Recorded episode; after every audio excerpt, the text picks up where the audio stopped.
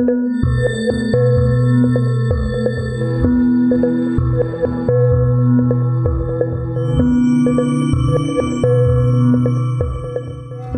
back to the History of South Africa podcast with me, your host, Des Latham. This is episode 13, and we're covering the period between 1652 and 1657. These five years saw the establishment of the Dutch as a refreshment station at the Cape and the increasing frustration of Jan van Riebeeck, who commanded the small group of sailors and soldiers who were trying to build a garden to feed the passing VOC fleets. Last episode, I explained how the Dutch were facing a problem in terms of communication. No one in the little fortress could speak Khoikhoi, and they were relying on Khoi translators. What the Dutch did not properly understand for quite a while is just how fractured the Khoi were as a people who functioned as small clans and were often at war with each other. As we'll hear over the coming podcasts, Khoi hierarchy was a fleeting thing based on economic power and not laws of succession. By December 1652, the group of Khoi van Riebeeck called the Saldanhas had migrated back to their grazing lands along the base of Table Mountain, where Kirstenbosch, Constantia, and the Steenberg is today. He wrote that the country is covered with cattle and sheep as grass. These Saldanhas, or Trotkotkwas, were obviously different people compared to the Strandlopers, as the Dutch called the small clan living along the Cape Town beaches. There is nothing degenerate in these proud Saldanhas, he wrote. They have all the traditional courtesy of the cattle keeper. As far as Van Riebeeck was concerned, they were unlike the non-cattle keeping Sokwa or San he was about to meet. There were 2,000 head of cattle and sheep close to the Dutch stockade, but the Khoikhoi continued to drive a hard bargain in terms of trade. The Trotkotlas then began setting fire to the fynbos around Table Mountain to sweeten the vegetation for their cattle, but made sure that they extinguished the flames should they approach the Dutch camp. The Khoi left the Dutch alone, but there was trouble brewing. We've heard already how by September 1652, four of the Dutch soldiers had tried to run away and had come slinking back for their traditional punishment of being hit 100 times with the butt of a musket. Through eight months of tough trading, Van Riebeeck had managed to build the VOC herd, and he now had 88 head of cattle and 269 sheep. But he was finding it increasingly difficult to get the Khoi to part with their beasts. It was now that Harry the Strandloper, who was also the translator, visited Van Riebeeck and suggested that he attack the Khoi called the Fishmen, which he promised would please both the Saldanhas and those he called the Watermen. Van Riebeeck refused, saying he was friends with all Khoi, and Harry left somewhat angrily. The VOC had told Van Riebeeck he should not conduct any aggressive actions whatsoever and stay out of local affairs. By now, the Khoi had traded all the copper they wanted from the Dutch and refused to sell any more cattle so Van Riebeeck sent out a party of men to try and find people further afield. By Christmas Eve 1652, they could only locate two encampments of Khoi, the rest had already left. These few dozen men and women were looking after around 700 head of cattle and around 1,500 sheep, but they also refused to trade. It was suddenly apparent to the Dutch that the Khoi preferred to trade the animals with the English, and this was not satisfactory. On the 28th of December, two groups of the Khoi began fighting close to the Dutch stockade, with four killed by the Trotkotwa, who then promptly took off with all the cattle, but leaving the VOCs unmolested. The Dutch continued sending parties out along the Cape Peninsula searching for Khoi, and around New Year 1653 they found half a dozen small encampments around Hout Bay. The people living there agreed to trade one of their cows and a dozen sheep. New camps were then reported near Salt River. It was in January 1653 that Van Riebeeck suddenly realized that the Khoi wanted the Dutch to travel to their camps to trade. Previously, the trading had taken place at the fort, where the Trotrotoi had arrived with a few head at a time. By visiting the Khoi, the trade began to increase once more, and on the 4th of January, 11 head of cattle and 24 sheep changed hands. The next day, 18 cattle and 5 sheep. But the Trotrotois were already on the move, and a week later, They'd be heading northwestly along the Atlantic coast shoreline between the mountains and the beach, homeward bound to Saldanha Bay, 100 miles up the coast. The migrations of people across the Cape Flats had not ended.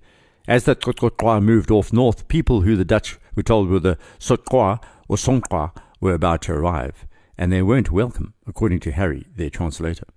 It seems the Sotqua were San people who lived in the mountains around the Cape Peninsula and were feared by the Khoi. It was to be some time before the Sotqua would move into the region, though, as we'll see. Before they arrived, Van Riebeeck ordered small parties of his men to seek cattle northeastwards up the coast, heading along False Bay Beach. Here they found more strandlopers who traded in hippo teeth but had no cattle. By February 1653, the garden was producing more vegetables and fruit, and the men were happier, but then disaster.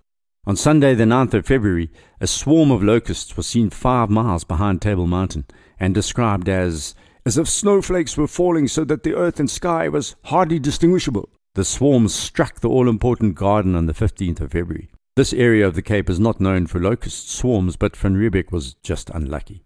The garden was damaged by the locusts, but it could have been worse. For the next two months, trading continued to be sporadic until late April 1653, when another group of Khoi passed by, this time thought to be the Kotrokwa, not to be confused with the Totrokwa.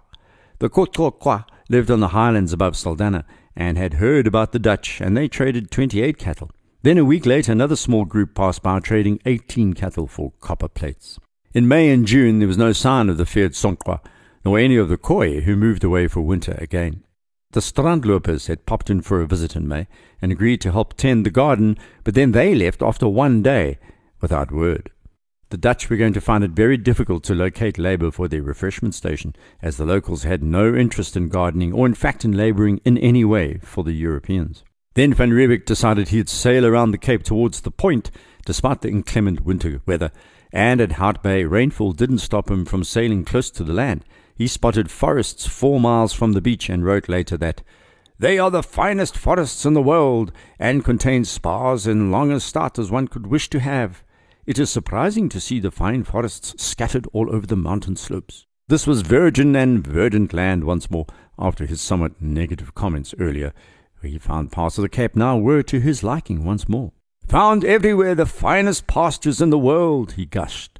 Very suitable for planting and cultivating.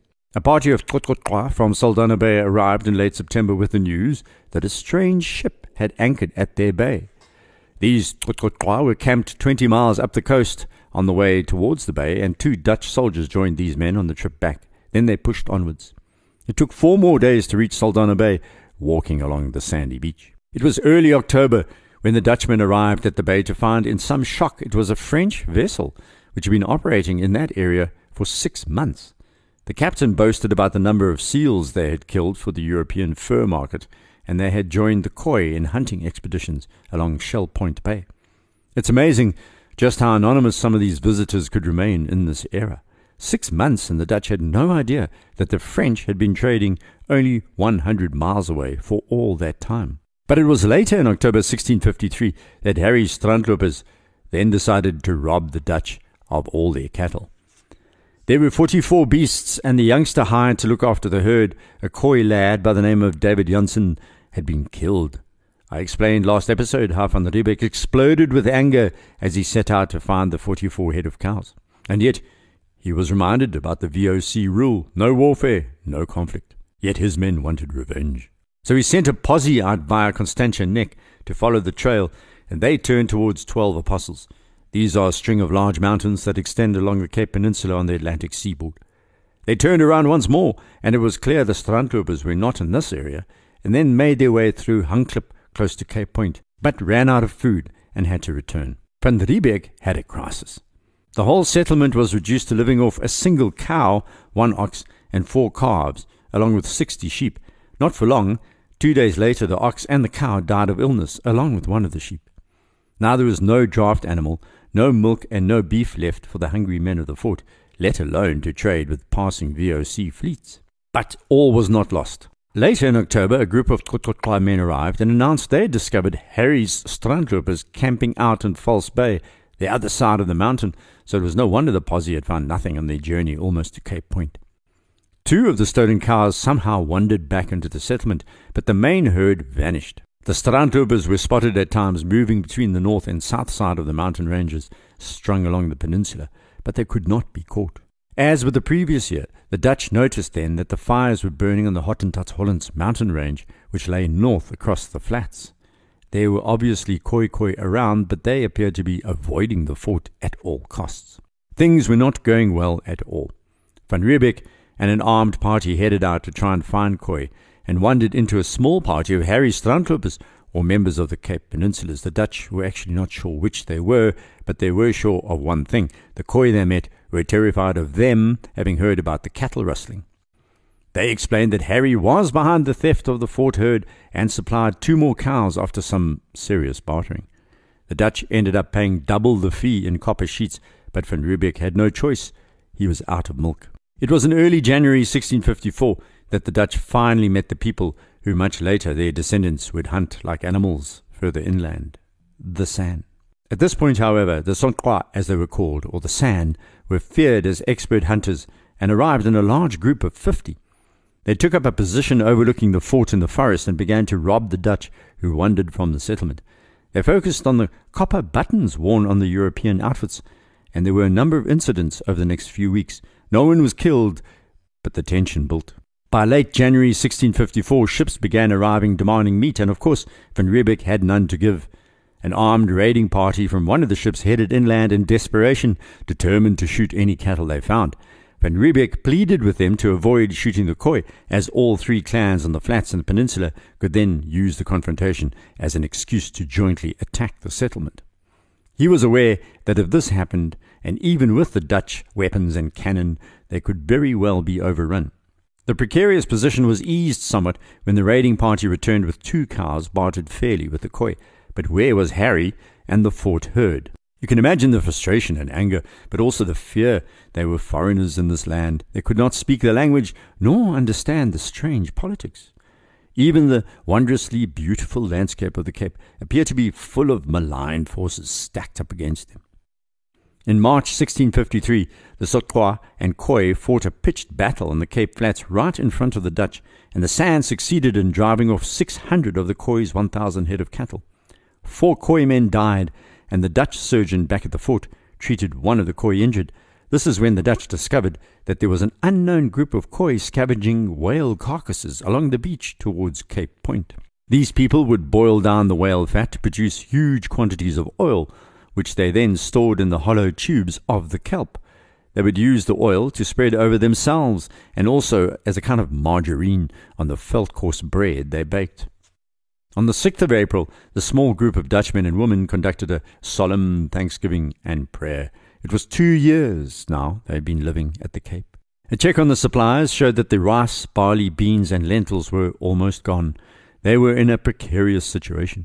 Then they discovered a group of Harry's strandlopers and other Cape Khoi. Van Riebeeck and his men recognized Harry's wives and all their stolen cattle at the Khoi settlement, but could not seize them.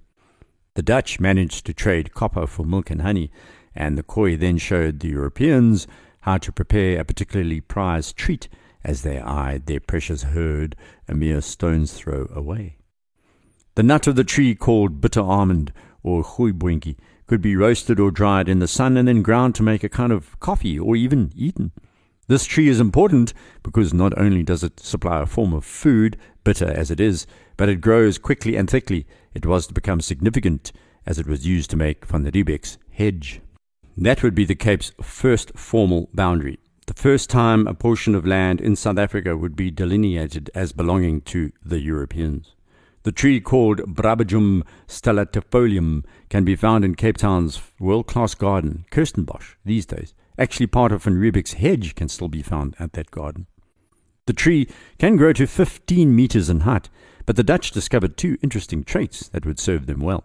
First, if it's trimmed, it forms an extremely dense hedge low to the ground, and secondly, it's very fast growing. How ironic then that one of the first types of fynbos food that the Khoi show the Dutch ends up being used as the basis of a hedge separating the white new arrivals from the black people.